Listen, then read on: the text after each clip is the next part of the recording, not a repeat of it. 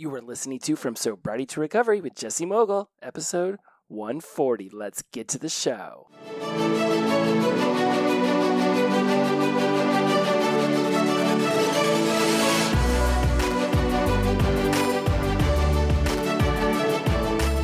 Welcome back to From Sobriety to Recovery. I am your host, Jesse Mogul, and I am in addiction recovery.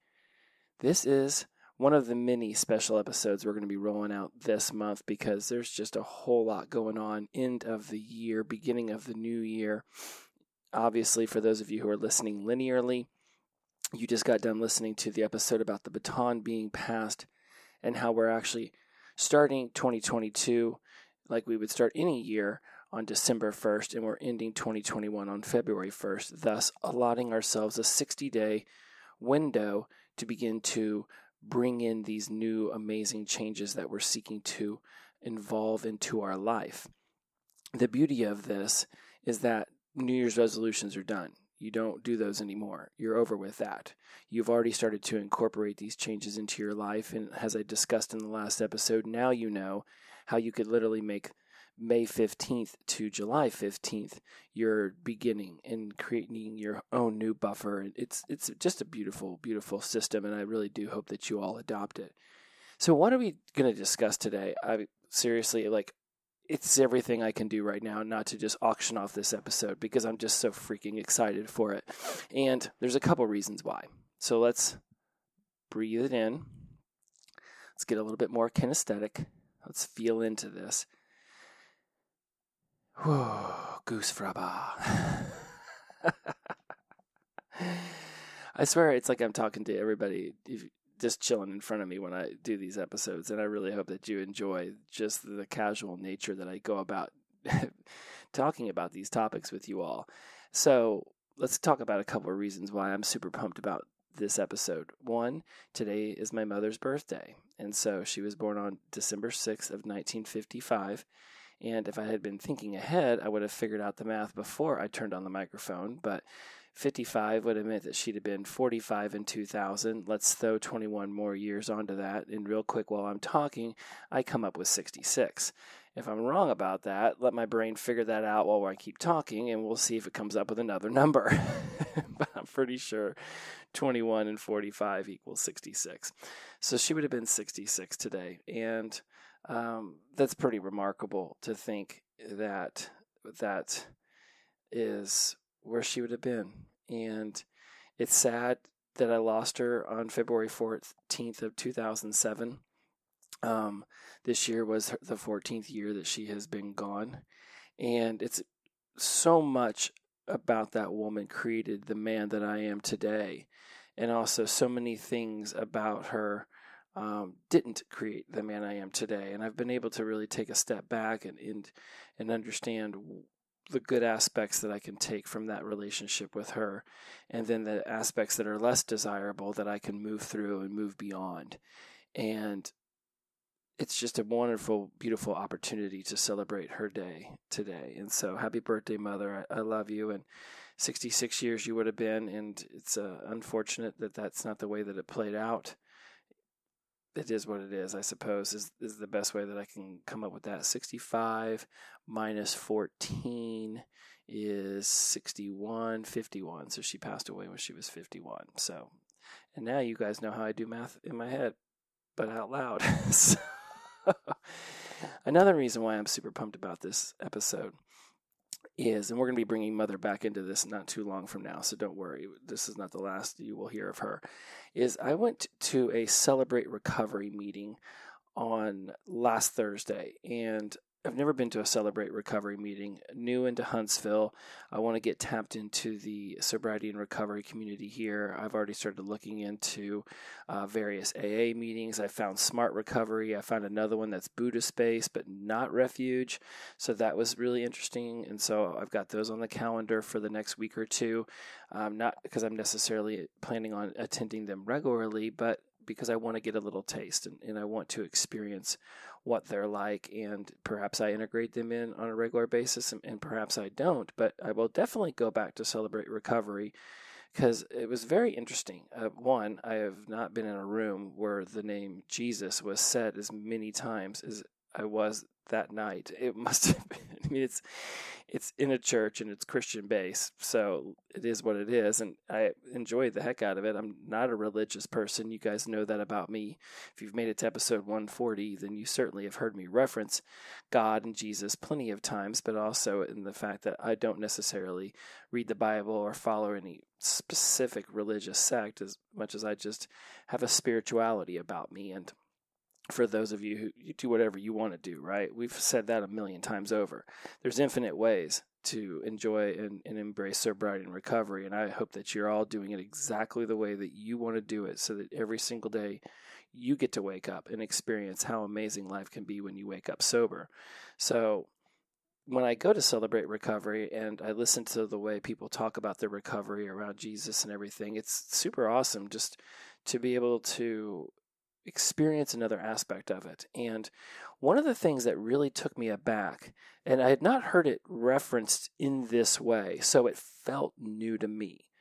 Whether it was new to me or not, it felt new to me. And, and this is what felt new to me when you go in for the initial hour of it, it is in a bigger room and everybody's in there, and then uh, a couple people introduce, and then a woman comes up and sings, and then some other people talk, and then after the first hour, you go into a room, uh, men and women separate, and that's where they share.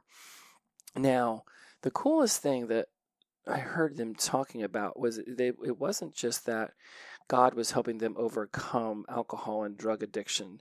They would say other things like, you know, God has helped me through nicotine or through sugar.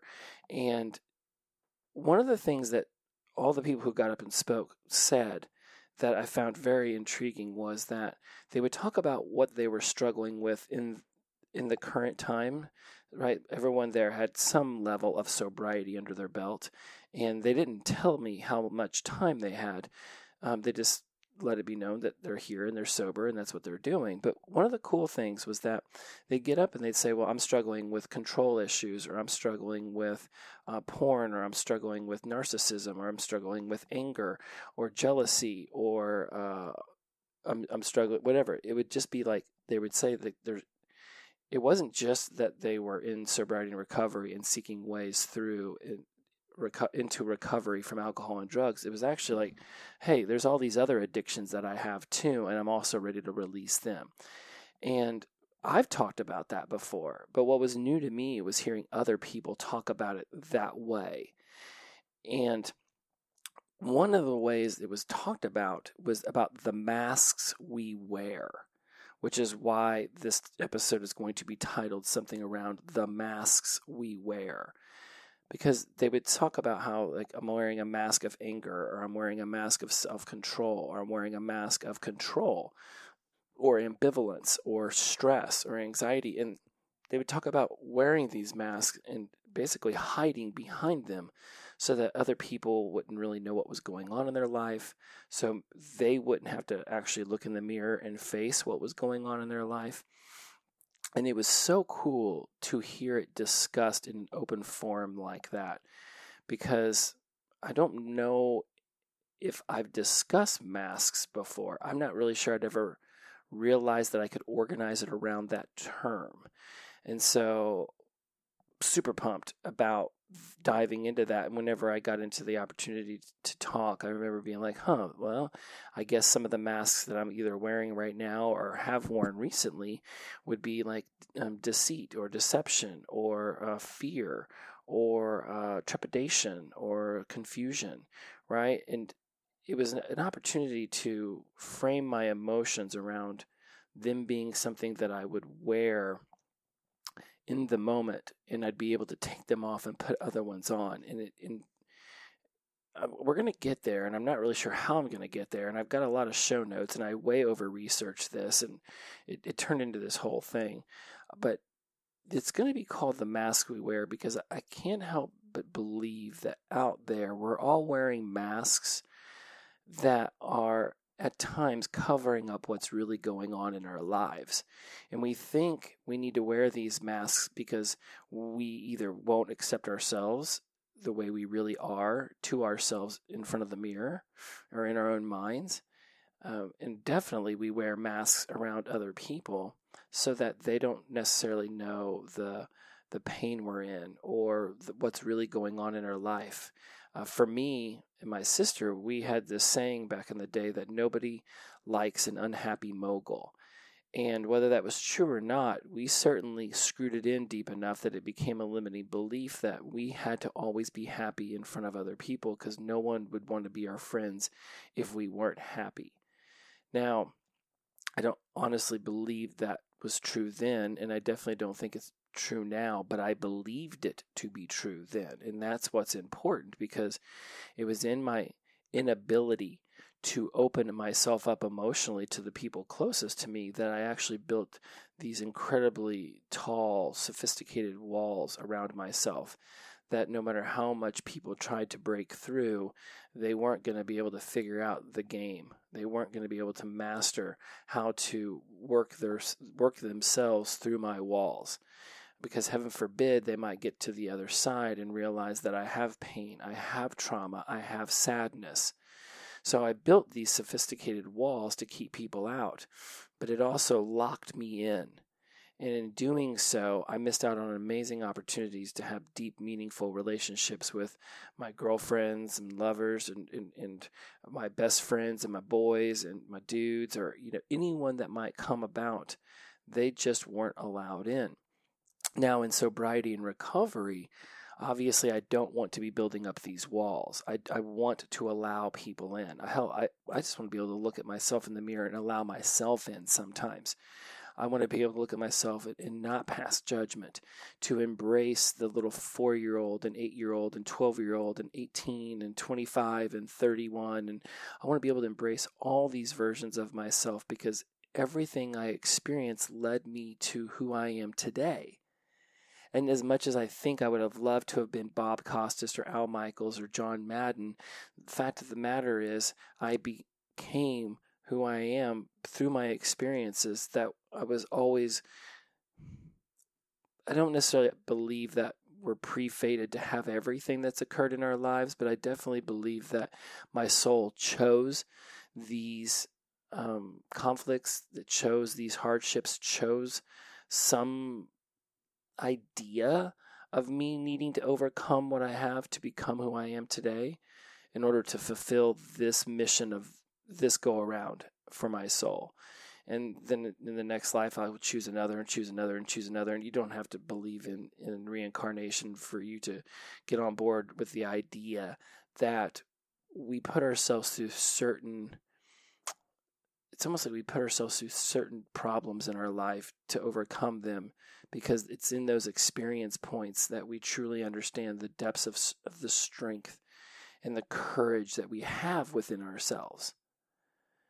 And to me, going through the hardships is what has given me the experience points, much like a video game where first you got to go slay a bunch of, you know, little critters jumping out of bushes because if you get enough experience points, you can buy the better sword and then you can slay the evil master at the end of the level, a la Zelda from back in the day. And so, whew, without the experience, how would I know how good life can be now?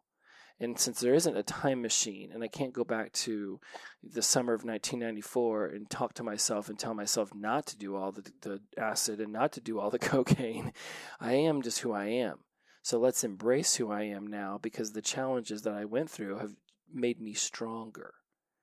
And so when we when we envelop this around this idea of the masks that we wear, we want to step into a space where we understand that wearing masks that deceive ourselves or others of what's really going on in our lives is doing not only a major disservice to ourselves in that moment, but it's doing a major disservice to our life journey, to our soul's journey, to where we ultimately will evolve into.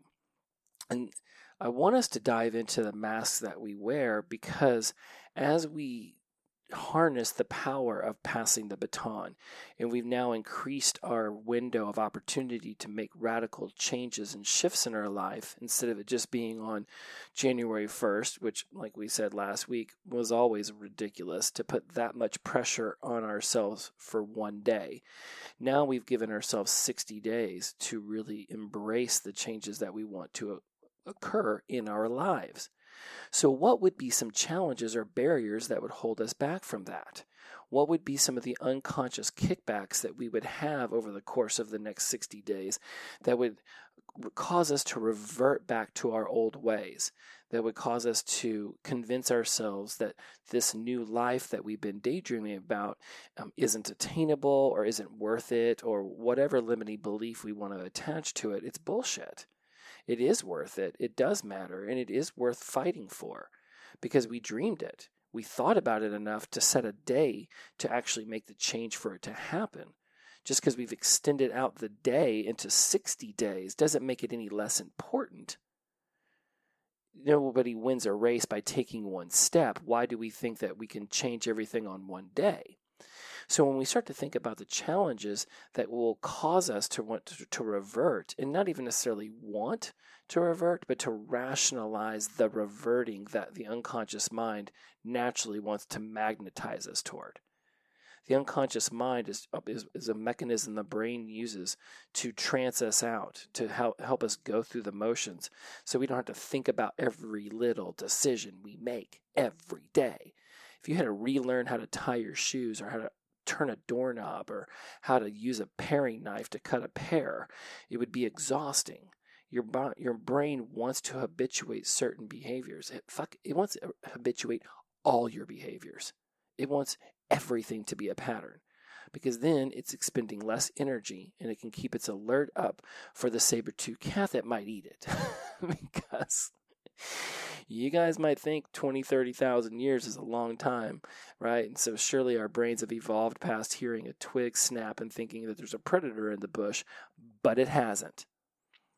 In fact, it was only a couple hundred years ago where you could actually find yourself on the wrong end of a weapon pretty easily, and the person who did it to you probably wouldn't find themselves on the right end of the law.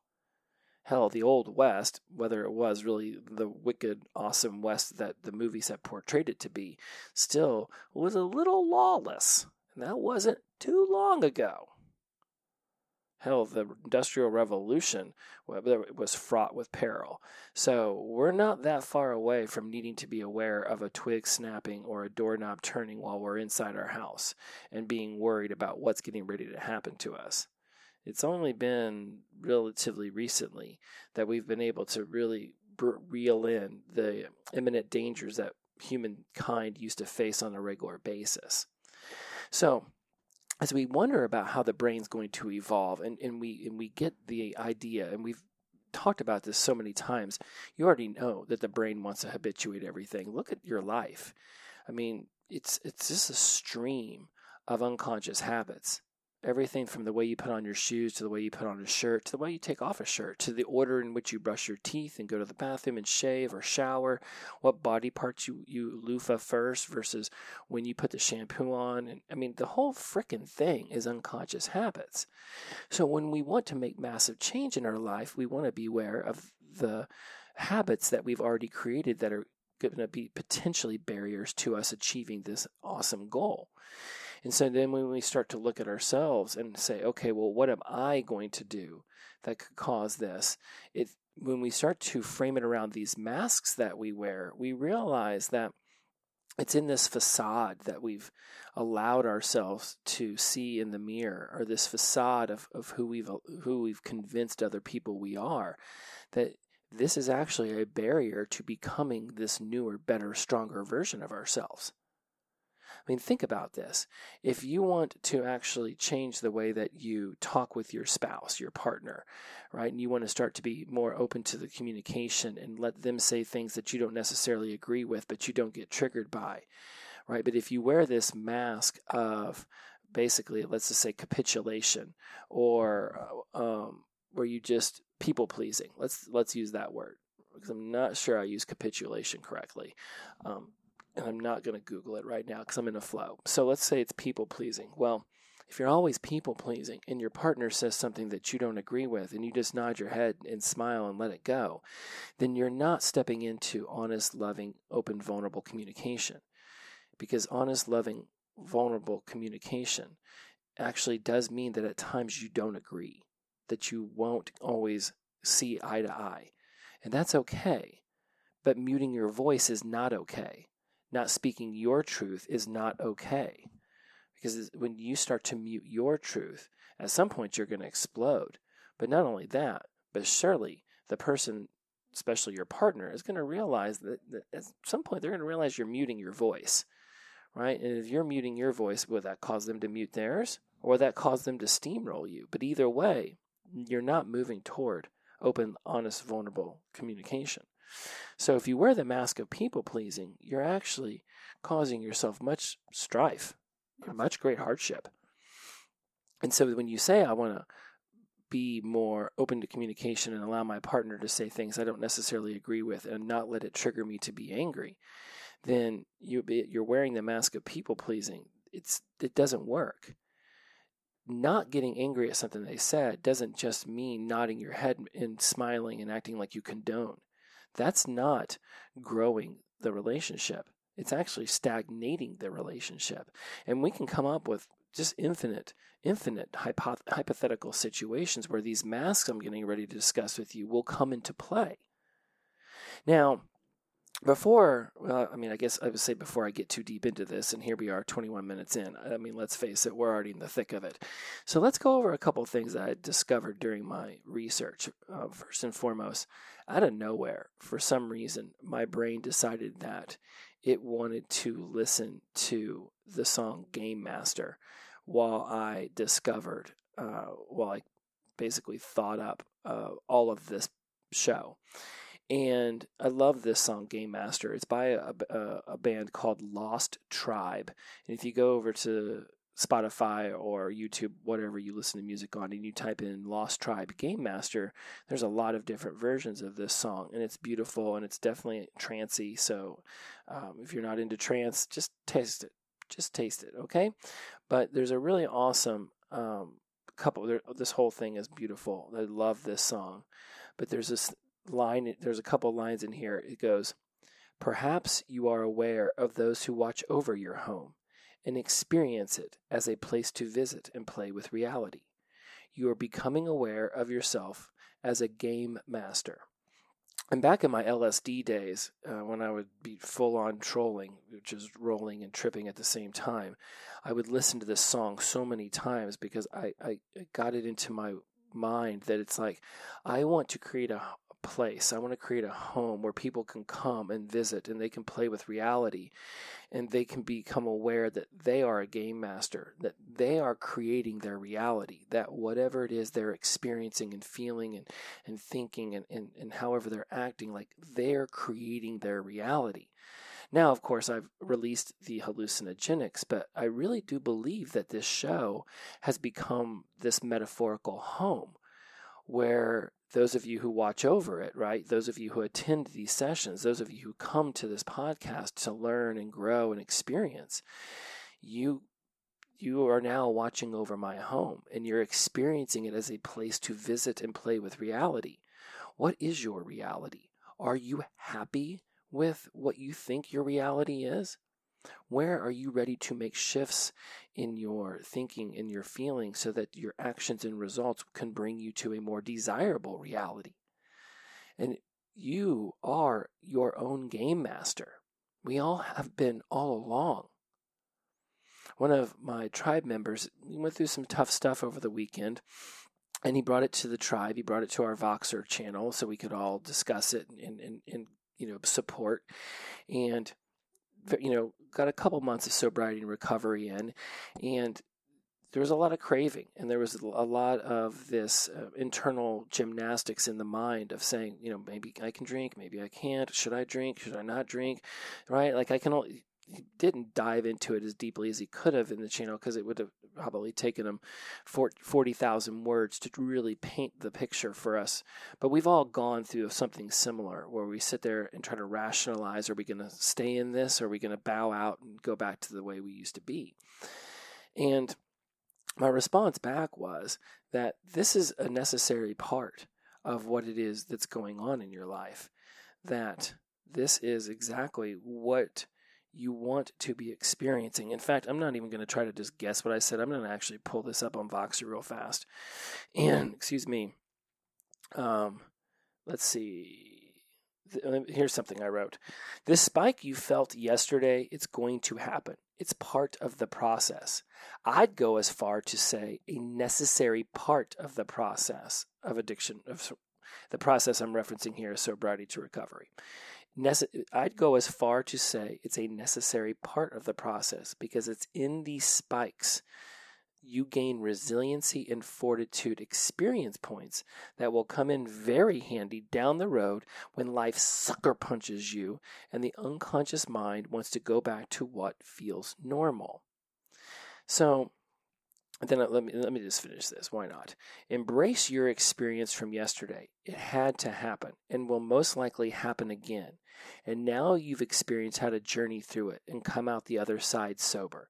And that, my brother, you can't pay for that kind of life experience. This is the hard work people reference. And if you decide to experience it as the wall we've all climbed, then you are now on the other side with us, and it's beautiful over here. Now, however that resonates with you, it's obviously, you know, it's an ebb and flow, and I, I'm not in your head, I'm not in your life, but at some point we've all, you know, one of the things he mentioned when he first brought it up is that he had a lot of stress and pressure that he had to stay sober, that everyone was watching, and that there's a lot of pressure on him from these external places. And whether that's right or wrong, he definitely felt it. So he's definitely putting pressure on himself right? He's got a lot of pressure. He's told all these people he's going to be sober. He's got family and a loved one, and he's got everybody wants this for him. So now he's got he's put on this perceived amount of pressure, and in this pressure, it becomes stressful, which bring, evokes anxiety. And for all of us, how do we used to handle stress and anxiety? you got it. We would use, right? So here comes stress and anxiety monsters. You know, those are masks that we wear of stress and anxiety because we can choose to not have anxiety. We can, you know, I know for some of you who are on medication for that, you'd want to bark and, and, and disagree. We're not going to get into the depths of, of where anxiety and stress can take you over the long haul. Let's just keep it where I'm at.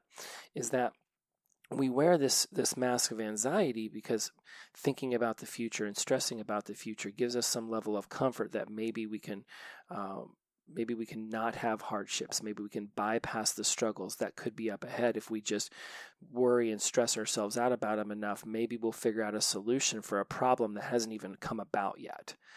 And you do this over the course of 10 or 20 years, and yeah, you're going to probably need some medication to move yourself through it right off the get go, right? Ultimately, we hope that you can say goodbye to the medication, but again, I'm not a doctor, so let's leave that be. My point for this is when we had this stress and anxiety, those are masks that we wear, and we can choose to take them off. We can choose to wear a mask of peacefulness. We can use to wear the mask of content. We can use to wear a mask of serenity. There's other options. Stress and anxiety are not the only options. They never were the only options, and they certainly aren't very good options, especially if they're utilized for tens and tens of years of our lives. Not good my mom got Crohn's disease, and they say one of the primary reasons that that can happen is it can be a stress and anxiety induced disease. Now, this is what they told us in the 80s and 90s. I haven't done any research on it recently, but let's running with what we were told. My mom did have a ton of stress and anxiety. She took medication for it it would have been great to been able to be in 2021 with her and figure out other ways to handle that stress and anxiety. And over the course of time, perhaps we could have gotten her off the medication and into this place of peaceful serenity where she could just breathe into the moment, focus on what's happening now, and not future pace all of the turmoil and stress and anxiety like we always have been. So when a tribal member says he's got all this pressure coming from external sources and and then he's able to move through it, he becomes his own game master. He now is experiencing a place in his own mind where he can visit and he can play with his own reality. He can choose to no longer be stressed and instead he can choose to breathe into the moment and say, What is going on for the next five seconds? I can be sober for five seconds. I can be sober for 10. Start adding up enough of those and now you're, now you're into minutes. Add up enough minutes and now you're into it for an hour. Whatever triggered you will go, it will flow down the river this metaphorical river where our emotions pass in front of us, we can just let them flow. Flow down the river, and perhaps now there's a waterfall, and there goes the negative emotion down the waterfall. All emotions pass through us like the, on a river down a waterfall. Some of them we just decide to ruminate on over and over and over and over and over again. But the moment that caused the emotion, it's past. It's in the remembrance, it's in the rumination that it starts to get screwed in. We can choose for it to be good emotions that we screw in, that we're able to anchor and go back to. Or we can choose to let them be negative emotions that we screw in that cause us to raise our heart rate, to, to raise our anxiety, to raise our stress, to begin to question ourselves. Then the pressure comes, and then the, the second guessing, and then the unconscious mind says, dude, dude, I already have a solution for this. Come on, man. Come on, you know what the solution is. Let's just go play. But going back to the old way isn't an option. We obviously don't want it to be, or we wouldn't have made this decision and started taking the steps uh, from sobriety to recovery, right? Right? Like, what kind of mental gymnastics are you really wanting to play with yourself, trying to convince that the old way is better than the struggle or this um, this uncertainty you feel right now? It's okay to have a craving come and go. It's not okay to just sit there and ram your head up against the wall over and over and over again and punish yourself for having it. Cravings are cravings. I have cravings for Oreos all the time. It doesn't mean I'm freebasing Oreos in the kitchen at 3 in the morning. It just means I think about Oreos, I daydream about how delicious they are, and then I look at myself in the mirror and say, well, you've got long term fitness goals. Is freebasing a bag of Oreos really the best idea right now? Mm, no. So, as you come to my home and you experience as a place to visit and play with your reality, the more you listen to this show, the more you embrace this neurolinguistic programming as a way of living your life, about how you can go inside your own mind and you can begin to change the way that you experience things. Because every single second of our day, 2.3 million bits of data are flying at us, and our conscious mind can only gather a small bit. 126 out of 2.3 million. That is 0.00006%. The rest of it goes into your unconscious mind. So what you think is your reality is only 0.00006% of what you actually experienced. So when I say let's go inside of our minds and let's start to, to tinker with what it is we think we experienced, it's because we missed so much of the actual experience. This is how you come into your own home, in your mind, and you experience it as a place to visit and play with reality. When you realize that you can decide to no longer beat yourself up or hold animosity or wear the mask of anger, then you step into a place where you truly are in control of the reality that you have of your life in your mind. Because that's where your reality exists in your mind what you think other people think of you is just in your mind. Even if they tell you what they think of you, it's never going to be 100% accurate because they are going to have their own filters that are going to hold them back from even being able to conceive what the ultimate truth is, let alone tell it to you. Man, I'm off the chain. I I really hope that y'all are following this. I feel like I need to go back and get the transcript of this and just turn it into five episodes. Um, we're doing a lot of theoretical right now. I, I think I'm bringing a lot of it in, into the structure of your reality, and I absolutely believe that we're, we're ironing out some of the confusions that we might have had about what it is that we can choose to experience in our lives and, and, and what is out of our control. Because I truly do believe everything that we experience is within our control. What's not within our control is the experiences that are in, that are introduced to us. I can't I can't control the experience of having a flat tire. I can't control the experience of somebody cutting me off on the road, or I can't, you know, somebody, um, you know, stepping in front of me in line at the grocery store. I can't necessarily control the experiences introduced to me, but I can control how I perceive the experience in my mind, the emotions I decide to attach to it. That's within my control. So when my tribal member has this moment over the weekend and he's able to move through it, it's a celebration because we all we need to know that we can move through these moments so that when the next moment comes, we have the strength of knowing we've already gotten through it, survived it, if you will, thrived through it, if you really want to look at it this the right way, the most desirable way. There is no right or wrong. There is just learning and evolving. So if you really want to thrive into these kind of things, right, it's really no different than going to the gym and, and picking up a 25 pound dumbbell and doing some bicep curls. It might be super difficult, but now you know you can do it. And then the next time you go in the gym, maybe you tack on a couple pounds. And then six months later, you're bicep curling 50 pounds. And you're thinking, damn, just six months ago, I could barely do 25 pounds releasing our old self and stepping into our new, the new version of ourselves is the same way. In order to move past who we used to be, we have to have some struggles. We have to have some strife. It's, it's we we have to know that we can stretch ourselves and push ourselves past what we perceived as our limitations to realize that we're actually unlimited whether it's a sporting team saying, you know, who struggles at the beginning of the season and all of a sudden they get on a roll and then they win the championship like the Atlanta Braves did, or the Kansas City Chiefs that are struggling right at the beginning of the season and all of a sudden now they're starting to come into their own. They needed those struggles. They needed to know that they could overcome when the chips were down. The Georgia Bulldogs had not been pushed at all this entire season. And the first team that actually pushed them, the Alabama Crimson Tide, ultimately defeated them for the SEC championship. And I firmly believe it's because Georgia had never truly been tested. So when they finally had a really hard opponent, they weren't prepared for it. So let's get ourselves tested now especially the way that my tribal member was at home with guests there, with people who could support him, with things to keep his mind off of it, right? I mean, not a bad place to have your, have not necessarily his first major hiccup, you know, was it even a hiccup?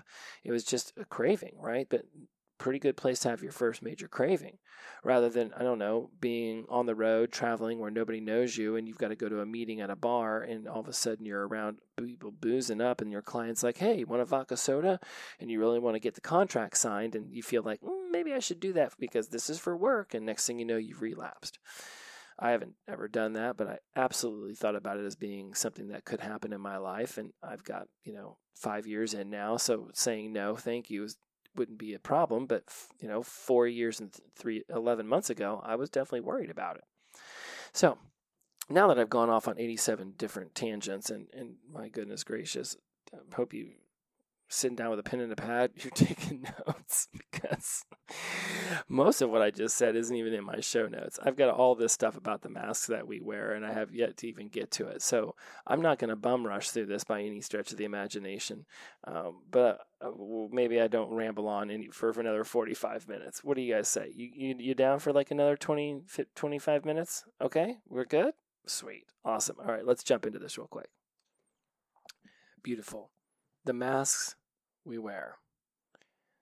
So I took a little break just to get myself grounded again. And one of the beautiful things that I was thinking about during that break was that so many of you have reached out to me. Hundreds of you have reached out to me to talk about how much this show has helped and, and guides you and is meant to you. And, and trust me, I'm blessed for every single one of y'all. And when you reach out, it, it really truly does mean the world to me that you're willing to to take the time to do that and you know to express to me how much this information has helped you. And one of the reasons my mind went off and, and started to really embrace the gratitude i feel towards y'all there is because i've i've been told countless times that you don't really care how long the episodes are because you're listening to them all the way through no matter what. So this inclination that i had to stop this one now and just move it to a part two or something like that Um, considering how many of you have told me that you listen to them, you know, in bits and pieces as you're driving or walking or you know working around the house, whatever it may be, um, doesn't you know really matter. You're going to listen to the next one regardless. So I don't feel necessarily uh, a negative uh, around going on and, and and touching upon so many things in these episodes. And, and so thank you all who encouraged me to just keep doing it the way that I'm doing it. And so let's keep doing it the way that we're doing it. And let's get into the masks that we wear. So I frame this around the uh, physical, emotional, mental, and spiritual aspects because I talk about this stuff all the time. And I really do utilize this in my normal life every single day. I mean, it, you know, physical, emotional, mental, spiritual was how I started to organize my sobriety and recovery when I first got sober because I needed a way of figuring out what it was I was going to work on at any given moment and how I was going to like begin to really embrace like okay this area of my life isn't working for me well what can I do about fixing it, right? It wasn't just enough like, okay, I'm not happy with my job. Well, why? Is it because it's too physically exerting? Is it too emotional? Is it not mentally stimulating enough? Is it testing my spirituality? These things. And so um, you can go back to episode 20. I talk about PIMS. That's the the acronym for it. I'm looking through my show notes real fast to try to see if there's any other episodes where I discuss PIMS uh, a little bit long. I do start to break down parts of PIMS, uh, episode 37, 38, 39, 40, 41, 42, 43. Oh, look, I get to Happy New Year at episode 44. Oh, we're almost there again. Um, so those, so you guys could go back and you could check out 37 through 43. Um, like I just mentioned, you could go back and check out episode 20 because I have PIMS in the show notes, so I'm assuming I talked about it there. And then, uh, ooh, Toward versus Away. We should talk about that again. I love talking about Toward versus Away. Um, okay, that's good. Automatic negative thoughts. You should all go back and listen to Automatic Negative Thoughts, episode 87, all the time. You should listen to it all the time. Cause and Effect, 92. That's a damn good episode, too. Um, okay, so let's move on. So we're going to frame this all around physical, emotional, mental, and spiritual because that's how I frame everything that I do in my life. Where is this helping me grow today, physically, emotionally, mentally, or spiritually? And when I started to do my research for the masks that we wear, I came across this super awesome poem by an African American poet uh, and novelist named Paul Laurence Dunbar, and he wrote it in 1895. And this when when when they were talking about masks at Celebrate Recovery, I have no idea if the reason why someone out there came up with the mask that we wear based off of this poem. I have no idea. Um, and it's a super cool poem, and there's a lot of uh, there's a lot of reasons why this author, uh, Mr. Dunbar, wrote this back in 1895. It was you know post Civil War era and all this stuff, and so I'm not going to get into the historical context of it. That won't necessarily be where we need this episode to go, but I do like the opening lines. We wear the mask that grins and lies. It hides our cheeks and shades our eyes. This debt we pay to human guile, with torn and bleeding hearts we smile, and mouth with myriad subtleties. And what really strikes me about this is we wear the mask that grins and lies. It hides our cheeks and shades our eyes. And with torn and bleeding hearts, we smile. And this is where this mask that we wear, we're hiding who we really are. We're hiding what's really going on in our lives. And when we do that, we're, we're lying to ourselves, we're deceiving ourselves, and we're definitely deceiving and lying the people closest to us that we love. Now, I get that you don't necessarily want to go into work and, and you know weeping willow tears streaming down your face and, and showing that level of emotion in front of all of your coworkers i could see how that would not necessarily benefit you long term but when we start thinking about our loved ones and we start thinking about ourselves you know where we know it's a safe space to be us to really embrace the emotions we're going through we want to be taking off the masks you know going down the street and weeping or you know wearing masks in certain areas of our lives, like I, I, get, you know, I can I even begin to tell you my old hotel job how many times people would be like, "Hey, man, how you doing? I'm fine." Right? Because they're an acquaintance at best, maybe even somebody whose name I don't even know. I'm not going to stop in the middle of the hallway, be like, "Well, you actually want to know this has happened and this happened and this happened," because they're going to like their eyes are going to bug out of their head. They're gonna, they are not prepared for that, right? But when you're in a, a, a when you're around someone who understands you or or is willing to create a safe space for you, this is where the masks that we wear need to be taken off. And in fact, in front of these people, they need to be relinquished. We need to hand them over and say, I will no longer wear this mask in front of you. So let's talk about some of the masks that we could be wearing. Physical, the, the main two that I got down here are glutton and sloth. Glutton, the mask that you wear where you're, you're consuming beyond the moment in which you know you're full. Or sloth, where you're laying about, not taking care of your home, your life, your relationships, your career. Are you wearing that mask? Not all masks that we're wearing are good, mind you the mask can be equally negative. They can be undesirable things. You know, are you are you wearing the physical mask of you know? Let's say I don't like the word laziness. I think lazy is one of the laziest words in the human vocabulary because I, I, think that when people are doing things that others judge as lazy, there's actually a, there's actually a real motivation inside that person for why they're not doing it. Right? Somebody might be like, oh, "I'm just too lazy. I don't want to clean the bathroom." Well, if all of a sudden there was vomit all over your bathroom, I bet you'd want to clean it because you wouldn't want to have a vomity bathroom. So you're just not motivated in the moment to go scrub the toilet. But if all of a sudden black fungus starts growing around the inside of it, I bet you you're a little bit more motivated. So I don't believe that people are lazy as much as they just don't have the right motivation. So are you wearing uh, the mask of glutton or sloth? Right? Like for a lot of people what i heard during the main beginnings those first three to six months of covid is that it was a lot of laying around the house watching netflix all the time. You know being very sloth like not doing much of anything being very glutton overeating. A lot of my clients who came to me for the physical fitness growth in releasing some weight this is where they said it started right? And then all of a sudden they started wearing this mask of, you know, being okay with their new life, their new body, but they really weren't. So, on your own physical body, are you wearing a mask of glutton? Are you wearing the mask of sloth? Are you hiding behind these behaviors because there's actually some pain inside of you that you haven't yet um, dove into and touched upon and, and began to heal?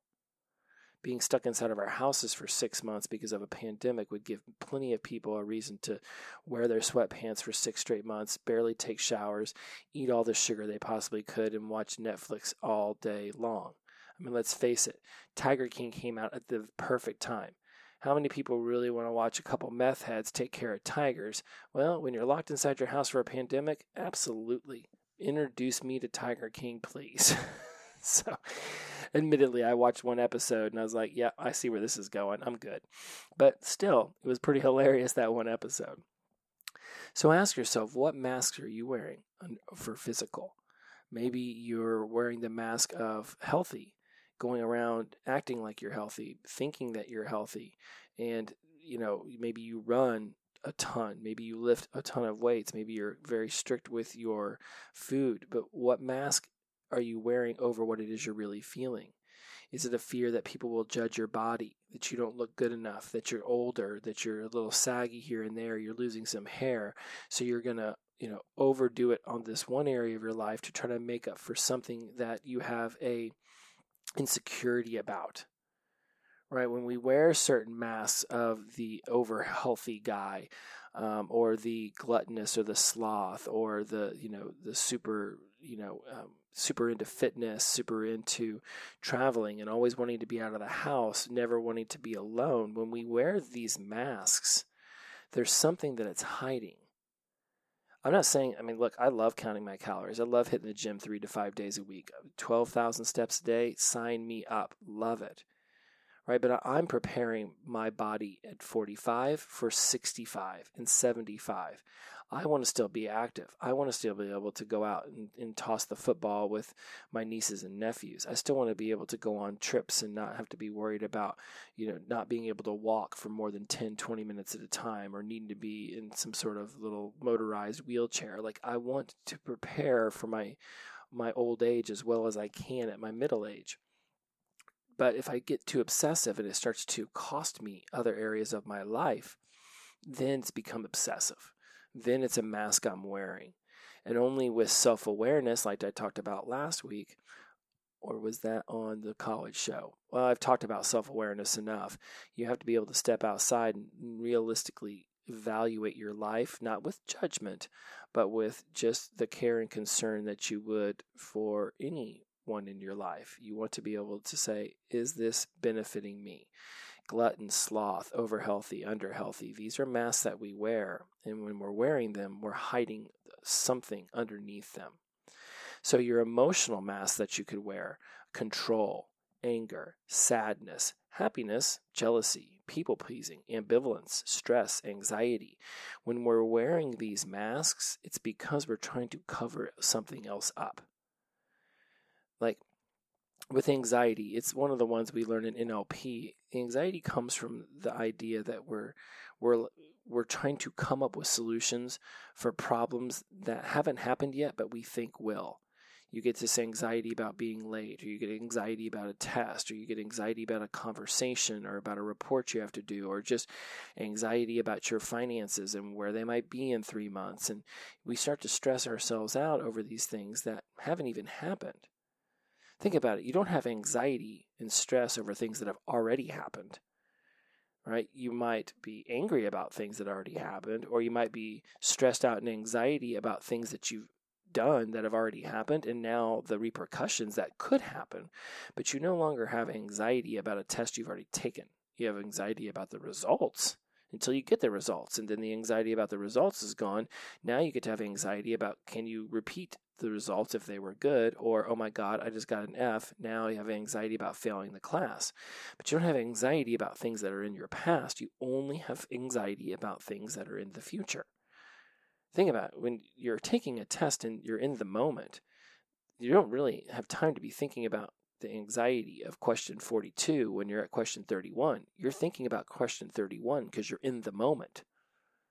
So when you're in the moment, anxiety tends to dissipate because your mind is too busy focused on what's happening in the moment this is something we can immediately take into sobriety and recovery because when you start to feel anxiety about being sober for the rest of your life, you realize you're actually just sober right now. You only need to be thinking about being sober right now. And then a minute from now, you can be sober for that minute, and then the next minute. And then you just add up enough minutes that the craving and, and the whatever was happening mentally and emotionally has, has now been able to dissipate. It's been able to flow down the river over the waterfall. So when you wear these emotional masks, control, a lot of us, we want to seize control of damn near everything in our life.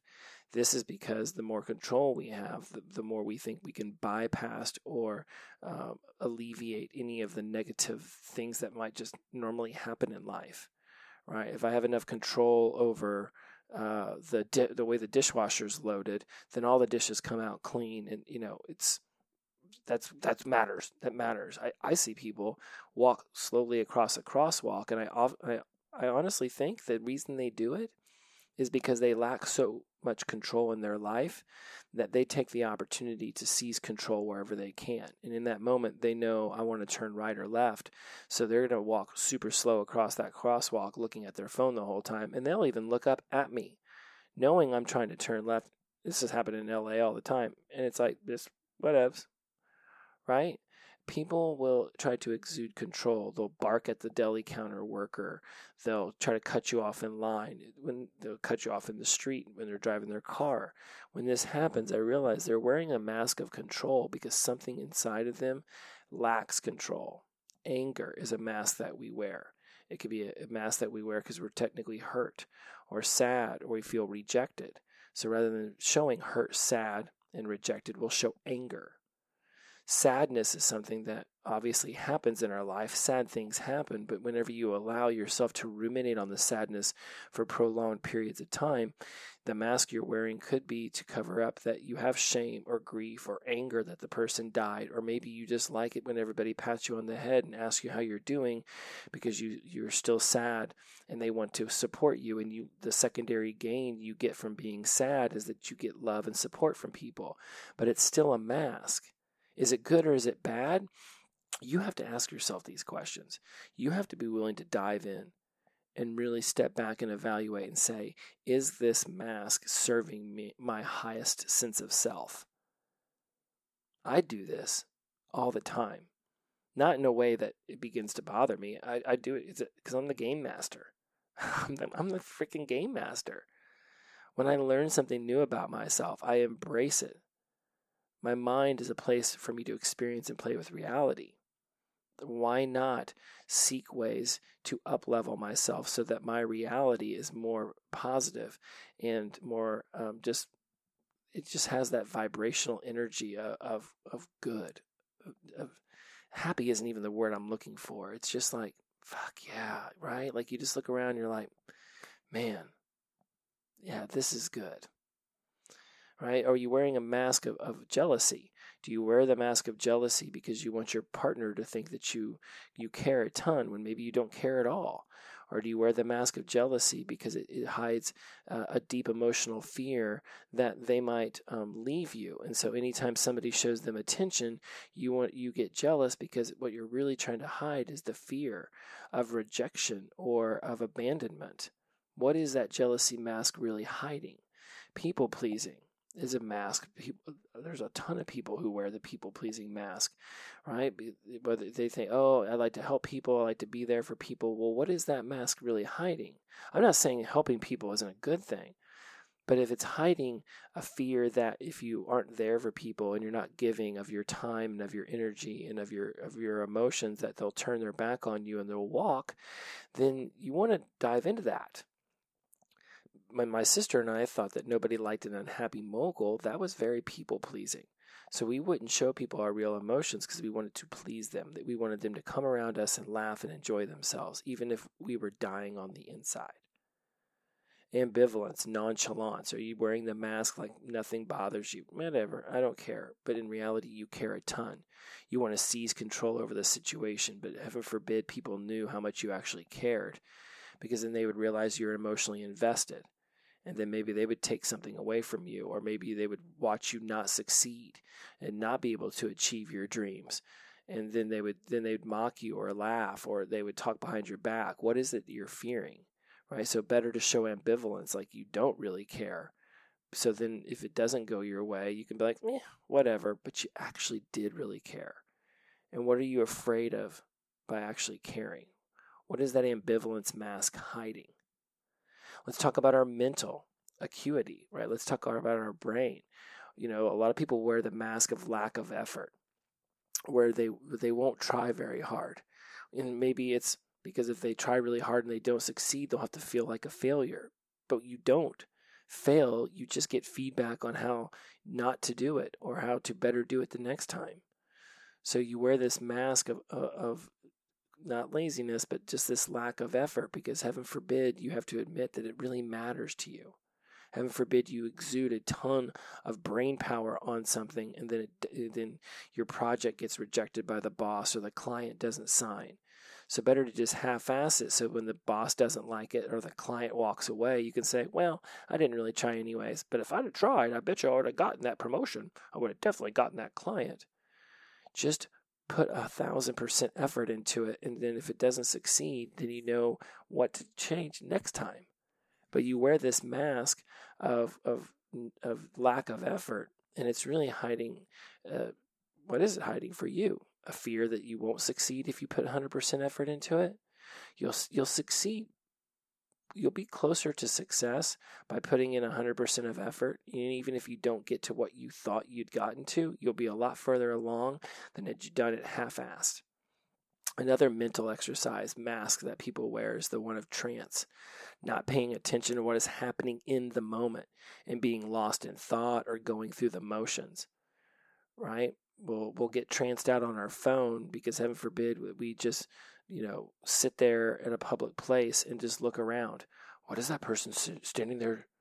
What, is, honey, honey, why, why is that weirdo just sitting on a bench, just looking around, looking up in the branches? Are they looking at birds? Why is that weirdo looking at birds? They should be staring at their phones like everybody else. Like, screw you. I'm going to stare at the birds. I'm to look around.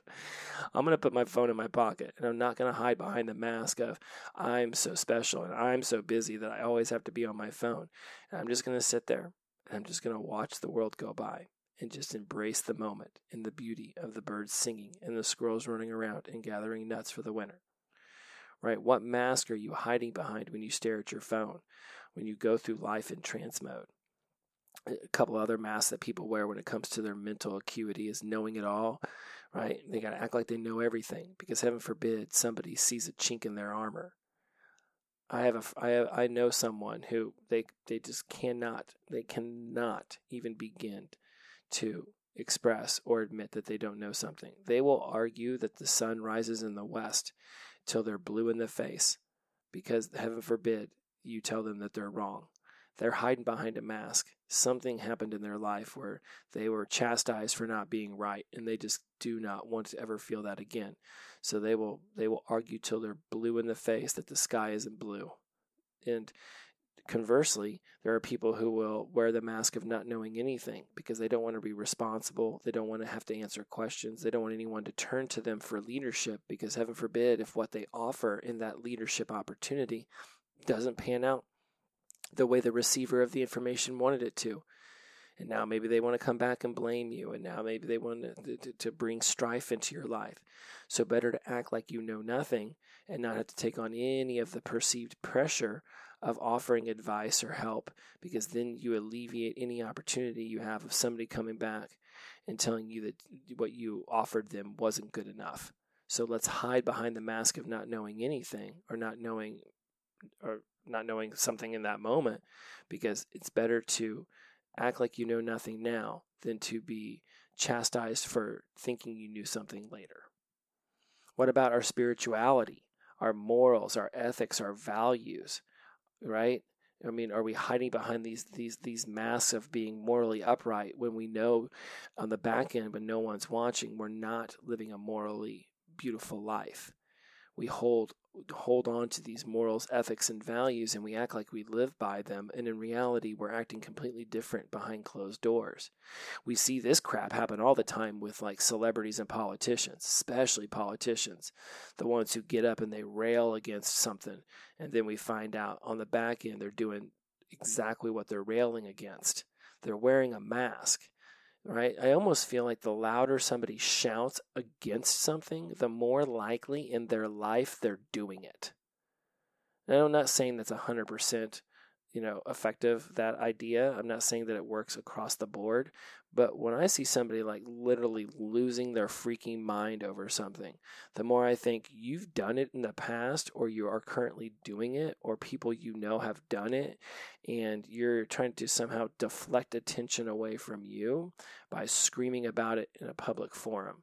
Politicians have definitely done this and i guarantee you you know someone in your life who has railed against something morally or ethically or values related, and it turns out that they actually were a part of what they were trying to rail against. And that's that's a mask. The mask they wear, right? There was a politician, I think he was from Minnesota a long time ago, who would rail against homosexuality. And then he got busted in like a bathroom at an airport trying to pick up dudes in a stall or something like that. I didn't Google that to know. I don't know if he's really from Minnesota, but I swear if you were to Google politician gets arrested for trying to pick up dudes in an airport bathroom, it would show up. And this guy would get on a pulpit and scream horribleness about homosexuality. And then it turns out he's trying to pick up dudes in a bathroom. It's like, oh, you were wearing the mask because you were like, heaven forbid anyone see who you really are. I'm just like, you know, that what really sucks about that one is you negatively affect other people's lives because you just aren't comfortable with who you actually are. It's like, what if you just stopped and took a breath and realized, you know what, I don't need to rail against this. In fact, why don't I just take off my mask and those who want to support it will support it, and those who don't want to support it won't support it, right? And just be okay with it. Um, I was able to do this real fast Yep, Larry Craig was a uh, United States senator from Idaho, and he got busted in the Minneapolis St. Paul airport for uh, trying to pick up dudes or something like that, right? And so it's like this guy with. I remember the story. I'm not going to sit here and read it for you. Uh, it's all for the while I'm trying to do a show. But I just remember like the hilarity I thought of this. Like this guy rails against homosexuality, and then he gets busted in a bathroom in an airport trying to pick up dudes, which does not seem like a very smart place to do that. it's an airport. I mean, it's busy. It's it's not you're not going to have privacy. So anyways, morals, ethics, values. What mask are you wearing trying to act like you have morals and ethics and values in one area of your life when in reality you have the complete opposite? Integrity, humility, gratitude. Do you are you wearing a mask of integrity but you're actually doing dishonest deeds? Do you wear the mask of humility but you're actually quite hubris? Do you wear a mask of great of gratitude but you're actually quite ungrateful?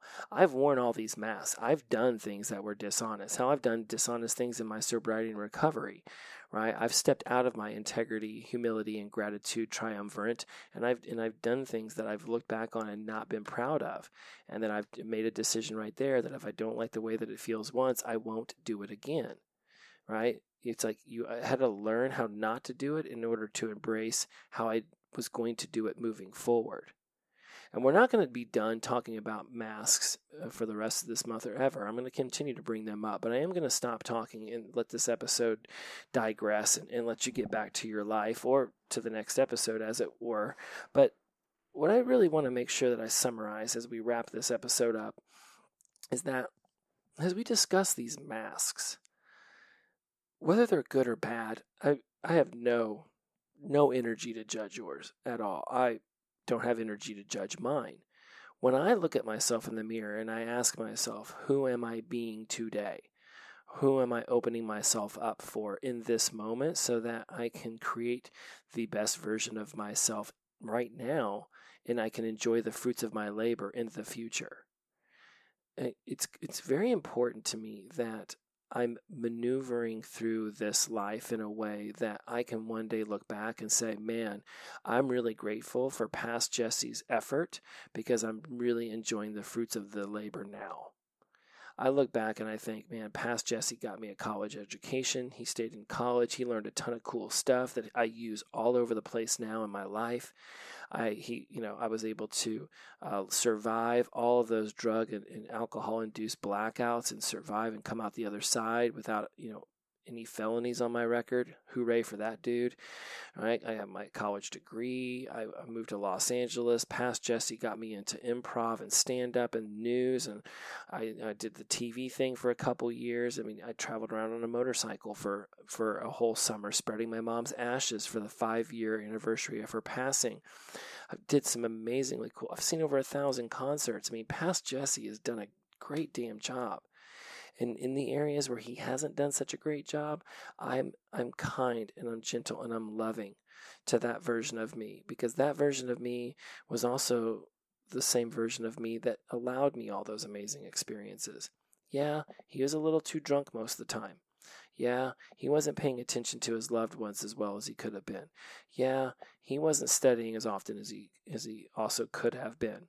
But could, should, and would are blaming words, and I'm and I'm and I seek to release that and embrace the version of me now that sees the quote unquote error of my ways and is looking to alleviate um, any negative associations I have with that version of myself and to heal and, and, to move through and move beyond that version of me, that that undesirable version of me, but at the same time embracing the desirable aspects that he brought into my life. I am blessed, blessed to still be walking because I've had at least six head traumas that should have left me in a wheelchair and in some cases dead. I am blessed to be here. I am blessed to be able to get on this microphone and share what I learn and, and, to talk about sobriety and recovery in the way that I do with y'all. And I am blessed that you listen and you care and you step up in your own lives. I am just blessed through and through and through. And I want you all to be able to take off your masks as often as I seek to take off mine and to be able to look at who we really are and then just ask ourselves is this person still serving me? Is this mask serving me? Is it serving me sometimes at work where people don't need to know everything, but am I also wearing it home where I should take it off and really just be me?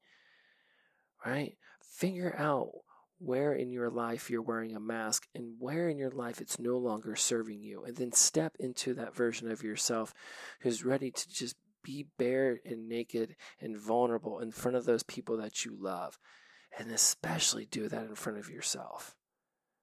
The meanest person to you is you, and it's happening in your mind. You have a chance to be your game master. Step into your home and experience it as a place to experience. I'm going to say experience like 17 times, but experience your mind as a place to visit and play with reality. You watch over your own home all the time. And you know those moments when you felt in flow, when you felt like everything in your life, at least in that moment, at the very least in that moment, you're like, oh my God, I'm in flow. Like everything just feels like riding the most beautiful wave. You in that moment were the game master. Step back to that experience and ask yourself, what was it you were doing that created that moment in your life? And now let's replicate that today. So every day you can visit and play inside your own mind. You control your reality. You control how you perceive the world around you. You do not control what happens in front of you, but you absolutely control how you internalize it in your mind. And that will create new actions and results when you make it desirable. When you make your thoughts and feelings become those that increase the actions and results that bring you to your highest sense of self, boom, shakalaka. That's the game master. Take off those masks. I promise you, you are beautiful without them. As always, inclusivity over exclusivity, the power of positive energy, release and flow every single day we wake up sober is the best fucking day of our lives. Shout out to Sunshine, glow on. I'll see you soon. Bye bye.